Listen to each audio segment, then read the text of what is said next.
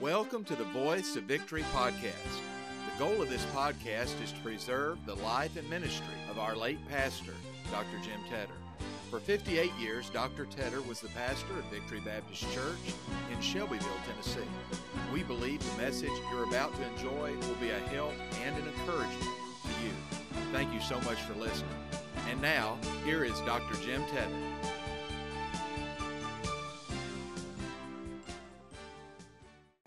Open your Bibles, if you will, to Matthew chapter 23 and verse 3. Matthew 23 and verse 3.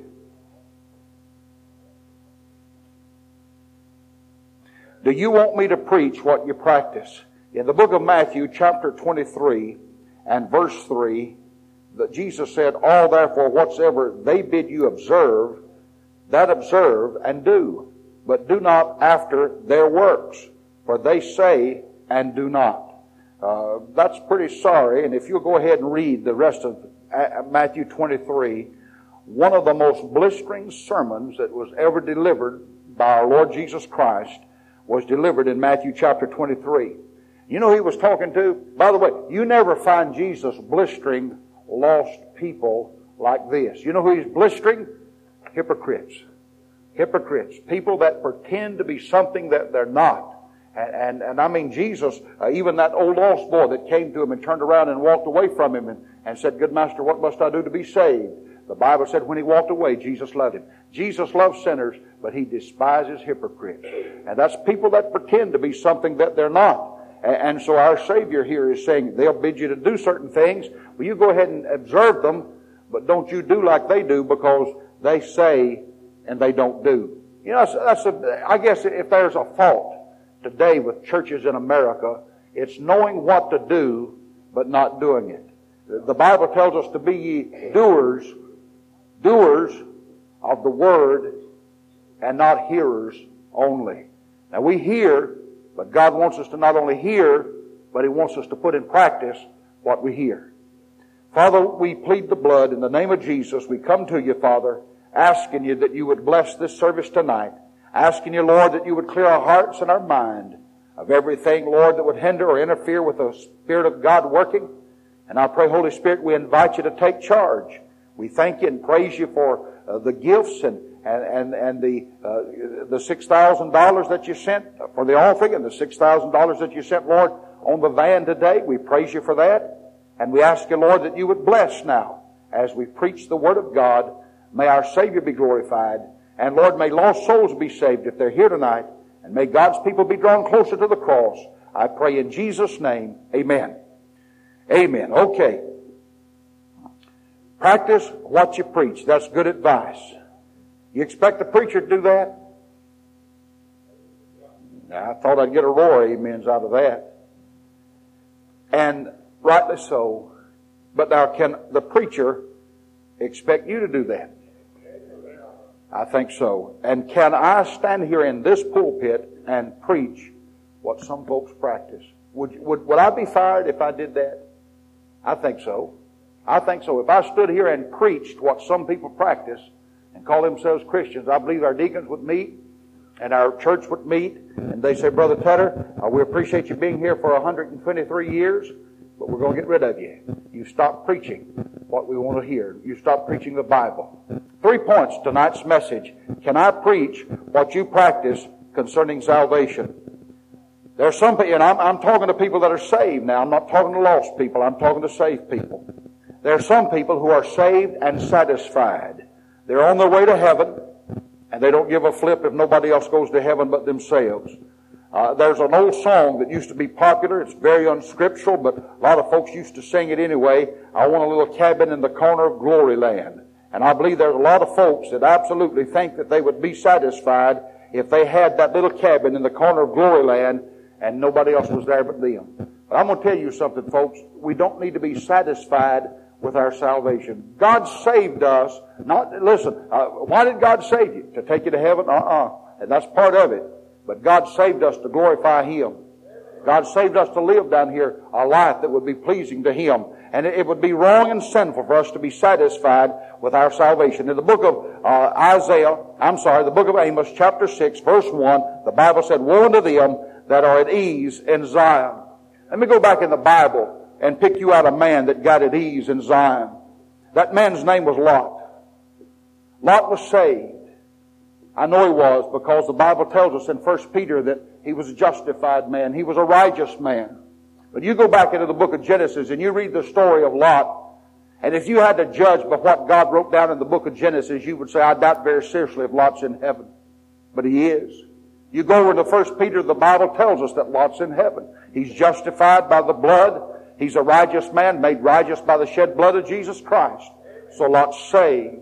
But Lot was a man that was satisfied. He was a man that knew that he was saved, but he didn't worry about the salvation of his family. Am I preaching to someone like that tonight, folks? You're saved, you're on your way to glory, and you're at ease in Zion. You're satisfied. You got some folks that's in, in your own family that's not saved. Somebody said, well, preacher, all my family members are saved. Do you have any insurance policy that would guarantee that? A lot of people here of late have been getting saved that thought they were saved. We've been seeing some folks walk this aisle and trust Jesus Christ that's been members of this church for quite a long while. Somebody said, but Brother Jim, all of my family's saved and I'm satisfied. I'm taking my children, my wife, my, um, my husband. They're all going to heaven with me. Now you don't know that. You don't know that. There's no time to get satisfied with your salvation. I'm just satisfied to go to heaven. There's a lot of Christians that's that way. But woe unto us that are, the Bible said, woe unto them that are at ease and Zion, just going to heaven. Old Lot, you know the story. He got satisfied with making a living. He forgot how to make a life. I want, I want, I want to hammer on that point because I know some people that think that the only thing that God put you down here to do is make a living. God put you down here to make a life. I tell our, I tell our kids back here, and I tell Brother Mike, it's more important that we teach our children how to make a life than it is that we teach them how to make a living. A lot of folks, they just emphasize, oh, we've got to get our children educated. We've got to get them prepared. Why? Because we want them to go out here into the world and be successful. No child and no adult can be successful living out of the will of God. now If our children are going to be successful, honey, they're going to have to be in God's direct will Lot was, he was a successful businessman. Uh, he was a rich man. He had so much cattle that he and Abraham had to part company. And the Bible said Lot was looking out after number one. He chose the well-watered plains of Sodom. You know, you know the story. And then the next thing you know, he, he got a little close to Sodom and Sodom moved into his family. Here's a man that was satisfied, but he shouldn't have been satisfied.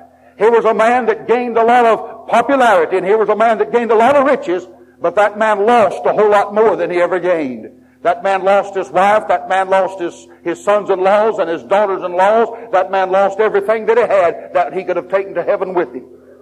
Don't get, I'm going to say it again, folks. Don't get satisfied with just the fact that your name is written in the Lamb's Book of Life. You've got a family to take care of. You've got a family to watch after. There, then there's a lot of folks that say, but they're silent. They just don't want to talk about Jesus over in the book of John chapter 7 and verse uh, 12. John 7 and 12. Turn over there let's read a verse uh, here. John 7 and verse 12, the Bible said, And there was much murmuring among the people concerning him. That's Jesus. For some said he's a good man. Others say, Nay, but he, is, he deceiveth the people. Howbeit no man spake openly of him for fear of the Jews. The Bible said they were afraid. They were silenced. Uh, sometimes uh, somebody said silence is golden, and somebody else said, yeah, it's, it's just been yellow. Let that soak in. Sometimes we get the lockjaw, not because silence is golden, but because we are afraid to speak up for Jesus Christ. Jesus wasn't afraid to stand up for us. And shame on us when we get afraid to stand up for Jesus. Amen. The Bible said for fear of the Jews, they kept their mouths shut, uh, silenced by fear. You say, how do you overcome fear? Well, you overcome fear by being brave.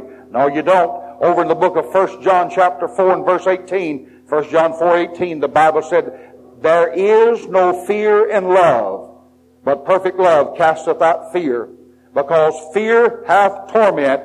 He that feareth is not made perfect in love. We love him because he first loved us. How do we overcome fear according to the Bible? You answer me. By falling in love with Jesus. How do we overcome the silence that, that old Satan gives us a lockjaw when it's time to speak? When it's time to witness, how many, how many people's come to me and said, Brother Jim, will you witness to my loved one? You know, when people do that, I want to say, why don't you witness to them? Amen. Nothing wrong with you witnessing to them. Well, Brother Jim, I'm afraid. Uh, how many people's come to me, Brother Jim, uh, the Jehovah's Witnesses knocked on my door. What am I going to do? Well, witness to them. Good night. The Mormons have knocked on my door. The Catholics have, no, the Catholics don't knock on your door. But, but these cults that show up, why don't you witness to them? But I'm afraid, Brother Jim, why are we afraid to open our mouths to, for Jesus? Why are we afraid? I submit to you, we're afraid because we don't love the Lord like we ought to love the Lord. He said, when you fall in love with me, you're not going to be silent about me. Have you ever heard me talk about my wife? I don't mean talk about my wife, but speak of my wife. Come on. Ever heard me talk, speak of my grandchildren? Ever heard me talk about my cows? You know what you talk, what you love is what you talk about. And God said that's all wrong with a lot of a lot of my people that I've saved. They just don't love me. If they love me, they'd talk more about me and they'd speak up for me and they wouldn't be silent. If they just loved me more. God said that perfect love. Let your love become perfect. And God said when that love reaches that place of perfection, that place of maturity, then God said you're going to be, you're going, you're not going to be silent anymore. Can, can I, can I preach what you practice? Are some of you silent about your salvation? Or some of you have a showy type salvation? You want to show it off all the time? I'm proud I'm saved, but honey, I've got nothing to boast in me about in the book of Acts. I, I, listen, the, the, person that gave that $6,000 a few moments ago on that van, you know what they said? They said, Brother Jim, don't mention my name. If you mention my name, then people will start glorifying me, and I don't, I don't want that. I want it to, I'm, I'm giving it to glorify the Savior. Hallelujah. Uh, uh, uh, that's a little bit different from Ananias and Sapphira. You remember that? You remember that couple in the Bible? They, they had a showy type Christianity. I mean, they went out and sold a farm. They sold a piece of land and said, we're going to take all, they made out like they're going to take everything that they, that piece of land bought and lay it at the feet of the, the apostle Peter. And, and they connived and, and they only laid part of it. And folks, you listen to me. Simon Peter said, when that land was yours, you didn't have to sell it. He said, even after you sold it, you didn't have to bring it and give it to the church. But you've lied and you've connived and you've lied to the Holy Ghost and, and you're trying to have a show off Christianity and you're trying to make people think how important you are instead of getting people to see how important the Savior is. And the Bible said God killed them both right there on the spot. There's, a, there's that show off type Christianity. I'm going to do it to get people to uh, glorify me. And then there's those folks that are secret disciples. In, in the book of John chapter 19 and verse 38, John 19 and verse 38, the Bible said here concerning some of the disciples, John 19, 38, the scripture says, And after this Joseph of Arimathea, being a disciple of Jesus, but secretly for fear of the Jews, besought Pilate that he might take away the body of Jesus. And Pilate gave him leave, and he came therefore and took the body of Jesus. And, and then the Bible said there came also Nicodemus, which was the first one that came to Jesus by night. And, and, and uh, Nicodemus and Joseph of Arimathea, saved men, but they were secretly disciples of Jesus Christ. By the way, I don't believe in being secret anything. That just shot right over a lot of your head, didn't it? These organizations that run around with these secret handshakes and rings and all that kind of mess on and, and, and, and meet once a month and do their good deeds and threaten to cut people's heads off and tongues out and all that bunch of junk. Uh, that's secret stuff. Jesus said, what I do, I do openly. You say, preacher, that hurt my feelings. And I'm sorry, you're just going to have to have your feelings hurt. Jesus didn't do it secretly, folks. And Jesus is not a part of any kind of organization that's a secret organization. I, I, can preach like that and people get mad at me. People get mad at me for telling the truth. I'm telling you Bible, honey. And here was Joseph of Arimathea and, and Nicodemus, and they were secret disciples. What kind of glory did Jesus get out of Joseph of Arimathea and Nicodemus being secret disciples? None whatsoever. And it took a crisis. It took the death of the Son of God to bring out the fact that they were saved and trusted Jesus Christ. I'm tell you something. It might take a crisis in some people's life. Uh, some man said, well, I'm saved, preacher, but I'm one of those secret disciples and, uh, and I, I worked 20 years in this factory and nobody suspects I'm saved. Why, shame on you. Shame on you. Let me brag on Beth a minute. Beth's 17 years old plays that piano like she's 40. I mean, not, not, not the piano, but that over there. I'm telling you, she does a good job, doesn't she? She works, I work, I think past tense now as a waitress. I don't know where Beth went. She was here a few minutes ago. I saw her. Where you at, girl? You here? There she is in the back. Now you give me that five dollars you promised me.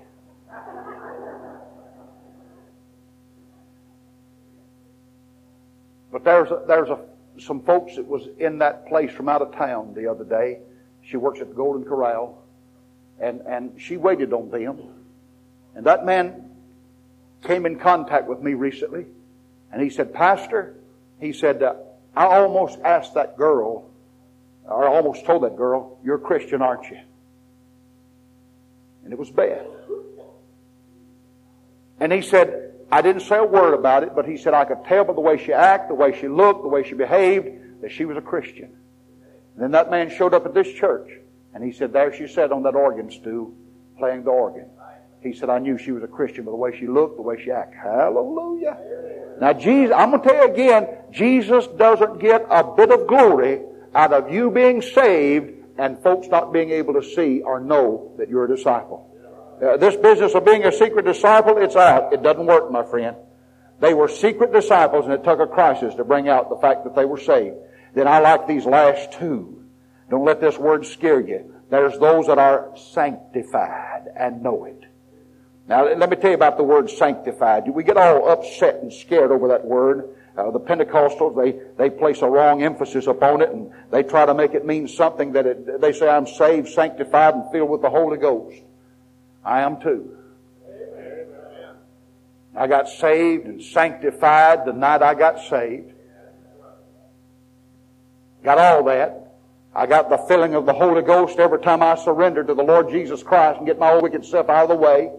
Come on. Let the Holy Spirit have His way. I can be filled uh, today and I can be filled tomorrow. By the way, I don't know about you, but I keep leaking. Huh? This business, man, I got filled with the Holy Ghost back in 1979. Well, praise the Lord, I did too, but it got leaked out about the next day afterwards. I can't keep it filled up, it don't seem like. This old body of mine is wicked, and this old mind of mine is not perfect yet, and, and, and the thoughts are there that's, that, that sins against my God and hurts him and, and, and this old body of mine. Sometimes I sit over there and just, I, I, I, told a couple now, I said, man, I'm having a spasm. Man said, a spasm? I said, that's a Greek word. Means I'm having a ball here tonight. I'm enjoying myself. And, and, and this choir was up there singing, and I just wanted to raise my hand and praise the Lord and carry on. I, I just sat there like a dummy, grieving God's Spirit. Let the redeemed of the Lord say so. Yeah, come on. I lost some of you some time ago. I'm going to try to pick you up before I get through with this thing here tonight. When you're willing to be empty and when you place yourself at God's disposal, you can be filled with the Holy Ghost 20 times a day. When you've got a new task to accomplish, a new goal to reach, a new person to witness to, a new Sunday school lesson to pre- uh, teach, a new sermon to preach, a new song to sing. You can make yourself available through the Lord and be filled with the Holy Spirit to be a blessing to somebody else. Saved and sanctified. Don't you let it scare you. In 1 Corinthians chapter 6 and verse 9, the, the Bible said here, For know ye not that the, no, that the unrighteous shall not inherit the kingdom of God. Be not deceived, neither fornicators, nor idolaters, nor adulterers, nor effeminate, and by the way, that's homosexuals, uh, sodomites, and lesbians. I'm, I'm sick and tired of these folks trying to say we're normal and you're abnormal. They're liars. By the way, while I'm on that, I might as well get on this. I heard some folks cussing uh, uh, America the other day because they dropped the bomb in World War II and stopped the war. There's a lot of that going around. And, and by the way, I'm going to tell you something. A lot of you kids, uh, you're being fed that kind of junk in your school. You're being told that kind of mess that we did wrong in trying to stop that war by dropping the bomb. And, and here's what I heard. Rick, I heard, I heard old boy on a talk radio show. He was trying to say it was wrong and wicked and immoral. And you know what he quoted? He said the Pope said it was. He said the Pope says that for anybody to destroy an entire population, men, women, and boys and girls, is wicked and immoral. The only time in my life I really got a hankering to call into a talk show. And then he said, and you're abusers of themselves with mankind. And he said, you're thieves and covetous, uh, uh and, uh, and, you were drunkards and, and rioters and ex- extortioners. And he said, these shall not inherit the kingdom of God. And he said, and such were some of you past tense, but ye have, ye are washed in the blood, but ye are sanctified, set aside for the use of God. Ye are justified, declared just and holy and righteous by a holy God. How? In the name of the Lord Jesus Christ and by the Spirit of our God. There you have the plan of salvation. Isn't that good? Now watch it, read it again. The Bible said, but ye were this, but now you're washed through the blood. Thank God for the blood. And he said, now you're sanctified. What does that word sanctified mean? Now that you got saved, God set you aside. You know what? This table has been sanctified for the Lord. Just means it's been set aside. It's not a place you play cards on. It's a place we serve the Lord's Supper on. Amen. This organ has been set aside. It's not a place you play rock and roll music on. It's a place that you play hymns and godly songs on. This pulpit in this church building has been sanctified. It means it's been set aside for the use of God. And when we're saved, we're set aside for God's use and God's purpose, and that means we're sanctified too. I praise the Lord for those folks that are sanctified. And then I praise God for those saints that are secure and they know it. Are you saved? Yes. How do you know you're saved? Because a verse of Scripture in the Bible tells me I'm saved. Or maybe two verses of Scripture, a whole passage of Scripture. But your salvation is not based on something that you've done. You listen to me. Your salvation is not based on some work. Your salvation is not based on church membership. It's not based on this altar. It's not based on that baptistry. It's not based on the fact you're a Baptist. But your salvation is based upon the promise in the Word of Almighty God. Are you saved? Yes. How do you know you're saved? I got a verse of Scripture that tells me I'm saved. In the book of John, chapter 10, verse 27, 28, I love it. John 10, 27, 28. My sheep hear my voice. I know them, and they follow me.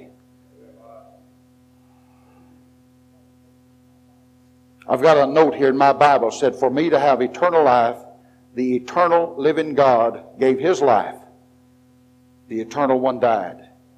My sheep hear my voice. I know them, and they follow me. And I give unto them eternal life. I give it. They can't earn it. They can't work and obtain it. They can't get it from their mamas and daddies. God said, I give unto them eternal life. That's not enough. And he said, And they shall never perish. Woo. I like that. And then he said, And neither shall any man pluck them out of my hand. Then he said, My Father which gave them me is greater than all, and no man is able to pluck them out of my Father's hand. Read, read verse, 20, uh, verse 29 again.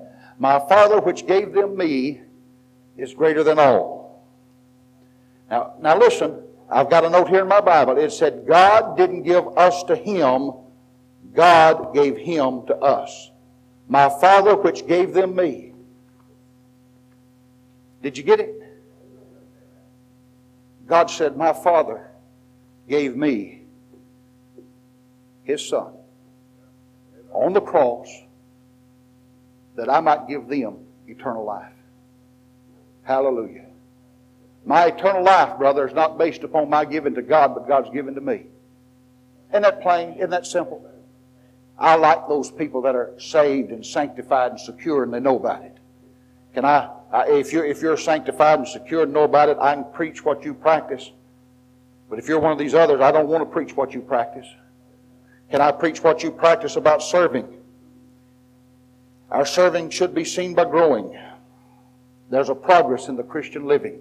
You don't just get saved and sit there and, and, and not develop. I, I, listen, folks, it, it's disheartening to pastor full grown men and women that act like little babes. It's, it's disheartening. I, and, and I get, I, have got a, I've got a little bit of Nehemiah in me. Nehemiah, he wanted to grab a hold of the, he grabbed someone by the hair of the head and just shook the living daylights out of I want to do that sometime. Just get, get in the flesh. I, knew I, did in the spirit. You just pray, God, give me the spirit to do that. Just get a hold of somebody by the hair of the head. Wouldn't you like to get a hold of Bobby? Wouldn't you like somebody to get a hold of you, Bobby, by the hair? And if he had any hair, he said, I'd love to. And just shake the. I mean, I'm talking about grown men, grown women that get the pooch mouth because somebody hurt my feelings.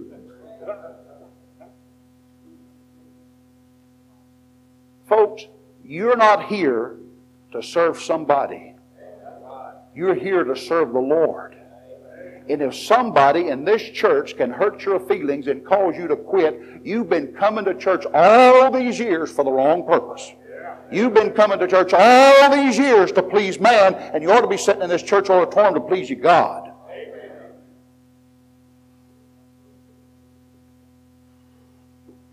Your, the, the, the Christian life is a process of growing. But I'm going to serve notice on you. Pardon the English, but growing ain't easy. In the book of 2 Corinthians, chapter 12, and verse 11, the Bible said here, 2 Corinthians chapter 12, verse 11. I'm sorry, 2 Corinthians, I, have given you the wrong reference. 2 Corinthians chapter 11 and verse 23. The Bible said, For they are ministers of Christ, I speak as a fool. I am more in labors, more abundant, I'm, I'm more, in labors more abundant, in stripes above measure, in prisons more frequent, in deaths oft. They're laborers in the Lord. They got a beautiful bus ministry. Praise God for the bus ministry. They got beautiful, I like our carpet. I'm going to be glad when they get this part of it up, carpeted up here. Amen. Uh, for the benefit of you folks visiting, I told them last Sunday uh, we almost had enough money to put the carpet on the stage. I'll be glad when they get this carpeted. I'll be glad when we get our new piano in here. I'll be glad when we get this building. Every piece of wood is in here, is varnished and shellacked, and every nail is driven, and all the building is complete. And I'll tell you what, the Sunday that that happens, the Sunday that that happens, Clint, we're going to get Victory Baptist Church. People are going to think we're nuts, sure enough. And we're going to go out and we're going to join hands and we're going to uh, go all the way around this building, holding hands, praying, dedicating this place to the Lord Jesus Christ. Somebody said, well, Brother Jim's already God's. I know it, but we're going to officially make it God's. And we're going to say, Lord, look what great works you have done. And I, I pray on that Sunday that the Holy Spirit of God's going to come down here the way it did in the Old Testament, and we can't even get inside this building for a little while because of the presence of the Lord. That suit me just fine. It suit me just fine, Clint, when we walked inside this building, if the Holy Ghost of God would come down and say, just sit over there, shut up, and let me minister to the congregation today. Suit me just fine. Now, I'm talking about growing. And I appreciate uh, we, we, we're trying to get these pews padded. well, I got to talking about all this building program. Somebody said, Preacher, are we going to pad those pews? I said, Yeah. And, and I got talking about some more doing. I said, Preacher, are you sure we're going to get these pews padded? we, we want that done. We want that done. But I'm telling you, all our padded pews and all of our fine buildings and all the things that we're putting inside this is absolute nothing. It doesn't mean we're growing. Paul said, here's how I grew. I grew by labors. I grew by stripes. I grew by being in prison. I grew by being uh, put to death on one occasion. And then he said, of the Jews, five times received I forty stripes, save one. Thrice was I beaten with rods. Once I was I stoned. Thrice I suffered shipwreck. A night, a night and a day I have been in the deep. And then he said, in journeyings often, and in waters, and uh, in perils and waters, and perils and robbers, and perils by mine own countrymen, and perils by the heathen, and perils in the city, and perils uh, in, in the wilderness, and, and perils at the sea, in the sea, and in perils among false brethren. Now listen, in weariness and, and painfulness, and watchings often, and in hunger and thirst, and fastings often, and cold and in nakedness, and besides all those things, that which is uh, that are without, that which cometh upon me daily, the care of all the churches. That's growth. That's growth. All these awful, ugly things happened to Paul, but Paul said, I will not quit serving Jesus. Somebody hurt my feelings. Now, isn't that pitiful? Isn't that pitiful for a grown man or woman to take that attitude in the light of what that man said caused him to grow in grace? I, I'm going to serve notice on you. I've been pastor of this church for 10 or 15, maybe 20, 30 years now. But I got, I, my feelings have been hurt. Twice. Every 15 or 20 minutes. Huh? And if I'm here, now you listen to your preacher, if I'm here just to please man, and if I'm here just because nobody ever hurt my feelings, honey, I wouldn't be here tonight. And I pity the man and woman that's got no more love, that's got no more grace, that's got no more maturity to say, somebody hurt my feelings, so I'm going to quit coming to church. Good night, folks. Get right with God. Can I preach what people practice when they. I can't preach that. I can't preach that. Can I preach on going? Isaiah chapter 6, verse 8 and 9. God said to Isaiah, said, Whom shall I send? Who shall go for us? Isaiah said, Here, my Lord, send me. I got to thinking the other day. If I was a piece of furniture, I'd be a priceless antique. If I was a preacher, piece of furniture, I'm, I'm on my way, Rick, to being an heirloom. If I was a piece of furniture. I got to think about that. Uh, Brother Mike got talking about this retirement program. Why I dream?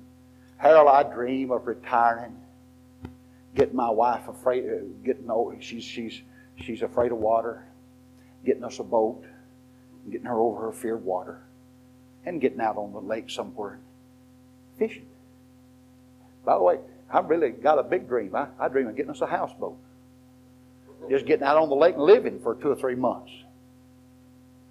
You ever thought about if you lived in a houseboat, you wouldn't have to pay taxes? You ever? just go out there and have acres and acres in your front yard. Won't have to pay taxes on any of it. Just live in the house. I get dreaming like that. And then I come back to reality. I'm going to tell you when I plan on retiring, when I keep preaching anymore, when I can't walk anymore, and when somebody takes me out yonder and plants me six foot on the ground, then you can say, "Oh, brother Jim's retired." Now you might get rid of me sometimes at this church, but blessed be God, I'll preach. God crack a door somewhere, I'll stick my head in and start preaching. I mean that. There ain't no retirement program. They no quit. Whom shall I send, and who will go for us? And I like what old Isaiah did. He stuck his little hand up and said, "God, hear my use me." Oh, mercy to me. I've got an idea that if we had some young people that just raised their hand when God said, Whom shall I send and who will go for us? If some young person or some old person would just lift up their hand and say, Lord, hear my, send me, God say, Okay, I'll use you. You know why God doesn't use us? Because we're not available to be used of the Lord. And, and most of us are afraid to raise our hand because we're afraid God will send us somewhere. Amen? Are we growing? Are we going? Are we giving? Christian maturity is shown by giving.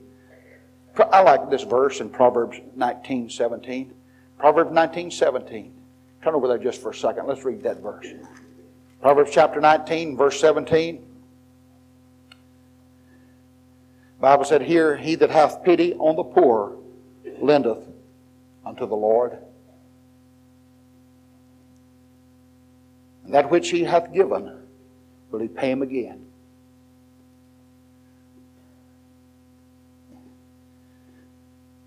Let me, let me put that verse in context. with what God did here Wednesday night. For the benefit of you folks that weren't here Wednesday night, we had one of the finest missionary reports that Victory Baptist Church has ever received in its 30 something year history of being a church.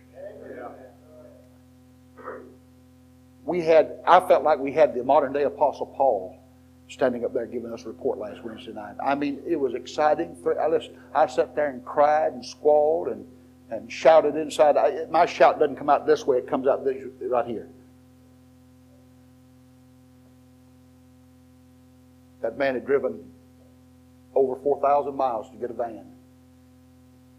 And you know what that church wanted to give him? A piece of junk that they themselves couldn't use, but they wanted to send it down there for him to bring the Mexican children and people to church in Mexico. Piece of junk that they couldn't use anymore. Folks, I love you, but I'm tired of people giving God junk. David said, I'm not going to give my God that which costs me nothing. I got something I can give to the Lord. What is it? Well, we've got us a new one. Whatever this old, dilapidated, outdated, flip flop thing is, we'll give that to God. Hallelujah, Lord. We're going to give you something. Thirteen years ago, I paid $60 for that outfit. Folks, that doesn't impress the Lord. And when that man got through giving his, his mission report, Glenn Boyce, I, am sitting up there on that front row thinking, we ought to give him that van. I'm just thinking, did you, did you think it? How many of you thought that? How many of you thought that? If you thought that while that man was preaching, just raise your hand right now. I want to see your hand. Okay, look here, look here. One, two, three, four. Uh, hold your hand up. Five, six, seven, eight, nine, ten, eleven, twelve, thirteen, thirteen, fourteen people sitting in this church house thinking while that man's preaching, we ought to give that preacher that van. Glenn Boyce came up to me. He said, Preacher, I'm going to tell the whole story, Glenn. He said, I might be speaking out of order, but he said, I think we ought to give that preacher a van. I said, I agree with you. And then Glenn, like Simon Peter, rebuking Jesus, took me aside and began to rebuke me. He said, I'm not talking about one of them old worn out vans. I'm talking about that. You I said, shut up, Glenn. Don't be rebuking me. I know what van you're talking about. Huh? That's that way the conversation went. I told Glenn, I said, Glenn, we'll know by Sunday the mind of God. And, and I'm praying, if that's God's will, and I feel like it is, and he felt like it is, I said, Lord, let somebody else come to me and say, Preacher, that's, that, that's God's will. I walked from there to right about there, and I met two more men. And they were in tears and laughing and shouting and praising God. And one of them looked at me and said, I wish we had a new van to give him. The other one looked at me and said, Oh, why don't we just give him that new Ford van out there? I said, Hallelujah. Amen. God confirmed it just like that. We didn't need a we didn't need a letter from heaven. Amen. We didn't need a telegraph, didn't need a telephone call. God said, That's it, do it! And bless the Lord, we did it, and our church just shouted and praised the Lord and had a glorious time. And God, eh, by the way, you know what we did? We gave something to the poor. You say that missionary's not poor. You all go down there and see his firebombed house. Huh? You ought to go down there and see the people that he ministers to if you think we didn't give something to the poor. Now God said, now read, read my verse again. He that hath pity uh, upon the poor and lendeth unto the Lord. Now who got the van last, last Wednesday night? The Lord got the van.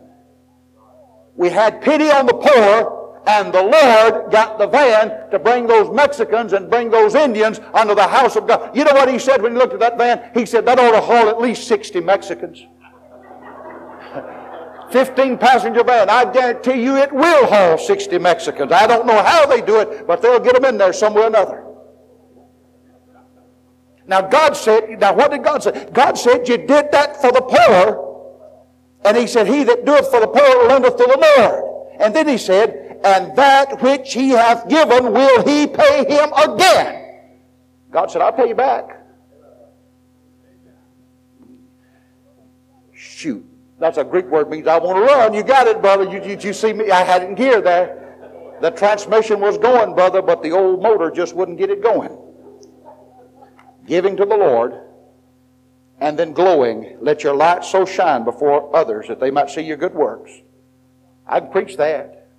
And I can preach where you ought to glow. In Revelation chapter 1, verse 20, the Bible said Jesus was in the midst of the seven golden candlesticks. And he said, You light your light, you set on a candlestick.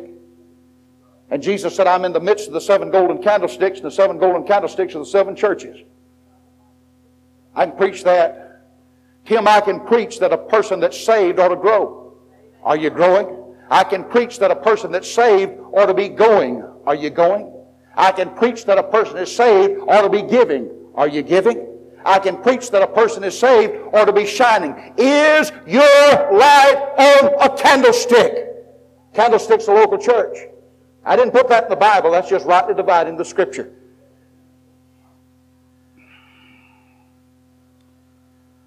We've been, our church has been doing some mighty important, our, our Sunday school classes have been doing some mighty important teaching lately. There's a lesson that says, that tells you why you are what you are. There are some people out here that they're a fun loving bunch had got a serious bone in the body hardly, outgoing. God made you that way. There's some other folks around here you couldn't laugh. I'm telling you, nothing to tickle you. You're so serious that uh, that uh, even when the preacher tells a joke, you think I'm backslidden. Nothing could excite you. God made you that way. There's some people around here so serious that they've got a dot every I and cross every T. God made you that way. There's some people around here that don't want the boat, boat to be rocked. You want the status quo to stay status quo. God made you that way. And I'm proud God did. I'm proud God gave us a variety. There's been some Sunday school lessons that's been taught and being taught in this church that tells you why you were born. Now, you know what these teachers are doing now? They're teaching some Sunday school lessons that'll tell you why you were born again. Now you find out why God put you here to start off with, and then you find out why God gave you eternal life, secondly. You know what you're going to find out? You're going to find out God's perfect, direct will in your life. Once you know it, do it. Now, I'm going to tell you something, folks. You're not going to find that from the pulpit. You're going to have to come to Sunday school to find that.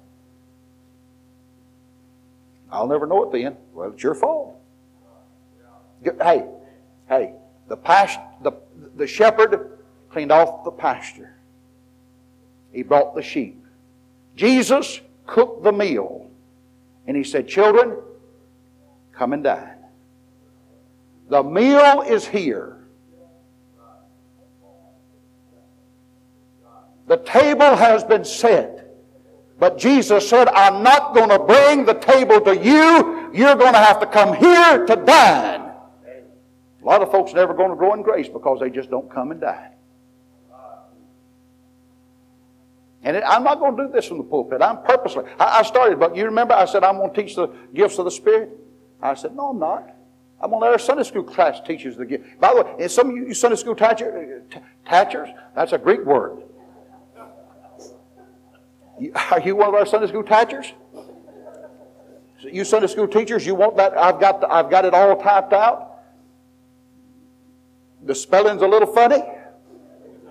Got all those Greek words in it. but the best I know how, I typed it out. And, and I've got it ready for distribution. And if you want all I've got on the gifts of the Spirit, they're your Sunday school teachers, you can have them. Teach your Sunday school class. You've got to come here to get it. Can I preach what you practice about yourself?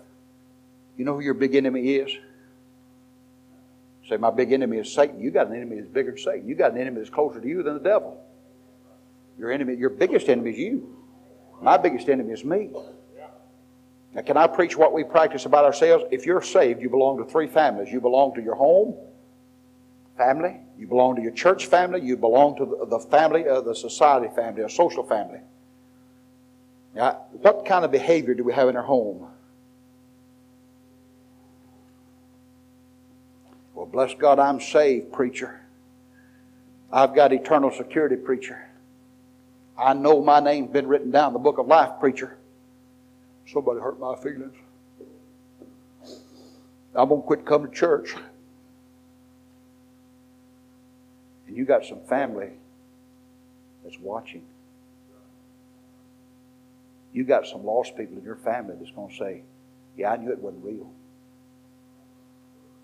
I knew it was just for self gain. I knew that just as soon as the going got rough, they'd check out. How do you behave in front of your home family? Rick, there's four little eyes watching you and your wife. They're watching. Rick, you got some little eyes watching you. Dad, Mom, you got some little eyes watching you. I mean, it's easy. Come on, church. It's easy for people to see us in church at our best behavior and say, boy, they're good folks. But our little boys and girls sees us at our home in our worst behavior. They see us when we get up out of the bed and grouchy. They see mom and daddy Clint when they're fussing and cussing one another. Huh? They see all the rough stuff. Are they seeing enough in your home to say, Bless God, my mama and daddy are saved and they act like they're saved? Or are they in your home? Can I preach what you practice in your home? Can I preach what you practice at church? The Bible says in 1 Timothy chapter 3 and verse 15, I believe, I believe you might have a wrong reference there. 1 Timothy chapter 3 and, and, and verse uh, 15. The Bible said, But if I tarry long, that thou mayest know how thou oughtest to behave thyself in the house of God, which is the church of the living God, the pillar and the ground of truth. Uh, folks, let me give you a word. Appropriate. That's a dandy word to learn about God's service. Appropriate. I told some folks the other day that was trying to have a ball game in here, I said, that's not appropriate. We have ball games on the other side of that wall. This room has been dedicated for us to serve the Lord and worship the Lord and sing the praises of God in. It's a place where people can come and be fed. It's not a place where we run around with a hamburger in one hand and a milkshake in the other. Now that's back down in the cafeteria. That room has been dedicated for that. We go back there and do that. Uh, that gymnasium's been set aside for uh, ball games and, and, and, and what have you made. You eat your popcorn and shout your head off and have a good time at the ball game. This room's not. It's not appropriate for that kind of stuff. I looked around one of the little girls today, innocently, got a hold of my grandson. I've got, I've got, I've got three grandsons and two granddaughters. I've got one little blonde-headed grandson. Is he here tonight? Is, is, is, is Gavin here tonight? I don't know if he's here tonight. He's a little bow-legged fella that walks like this. Walks around like a bear. He's going to be a disaster. He's going to be head of a demolition demolition team. So he's going, you know, these big buildings, they say, and all of them just fall straight down. He'll do that. Time he's 19 years old, he'll be bringing buildings down and crashing bridges into the oceans and stuff like that. And, and a little girl innocently today had Gavin, and she brought him up here on stage. I said, honey, don't do that. My kids or my grandchildren should not be up here on the stage throwing a $150 microphone around and breaking it. Our kids should not be back there in a $1,200 sound system on the backside of that. that. That's not, our kids should not be sitting here on this organ twisting these knobs and, and, and trying to get a sound out of this that somebody that spent years and years of their life training knows how to play. Our children should not be over there taking their little fist. God bless them. Isn't it cute? They get their fist. Boom, boom, boom, boom. Bing, bing, bing, boom. Bing, bing, bing. That's stupid. This stuff is God's. It's dedicated to God. Let it belong to God. Let it be used for God. Amen. You say, I want my kid to learn to play. Buy him a piano. That's not in your outline. That's not in my outline, but that's in that verse of Scripture. Then God said, Thou ought to know how to behave yourself when you come to the house of God. What do we do in the house of God? We come in the house of God. It's a place of reverence. It's a place uh, where we're appropriate. It's a place where we sing, a place where we worship, a place where we give, a place where we testify, a place where we listen. Brother Tim preached. Uh, preached. He, he, preached. He preached a teaching. He taught a, he taught a preaching out here the other day in Sunday school. And boy, I amen him. Did you remember that one? He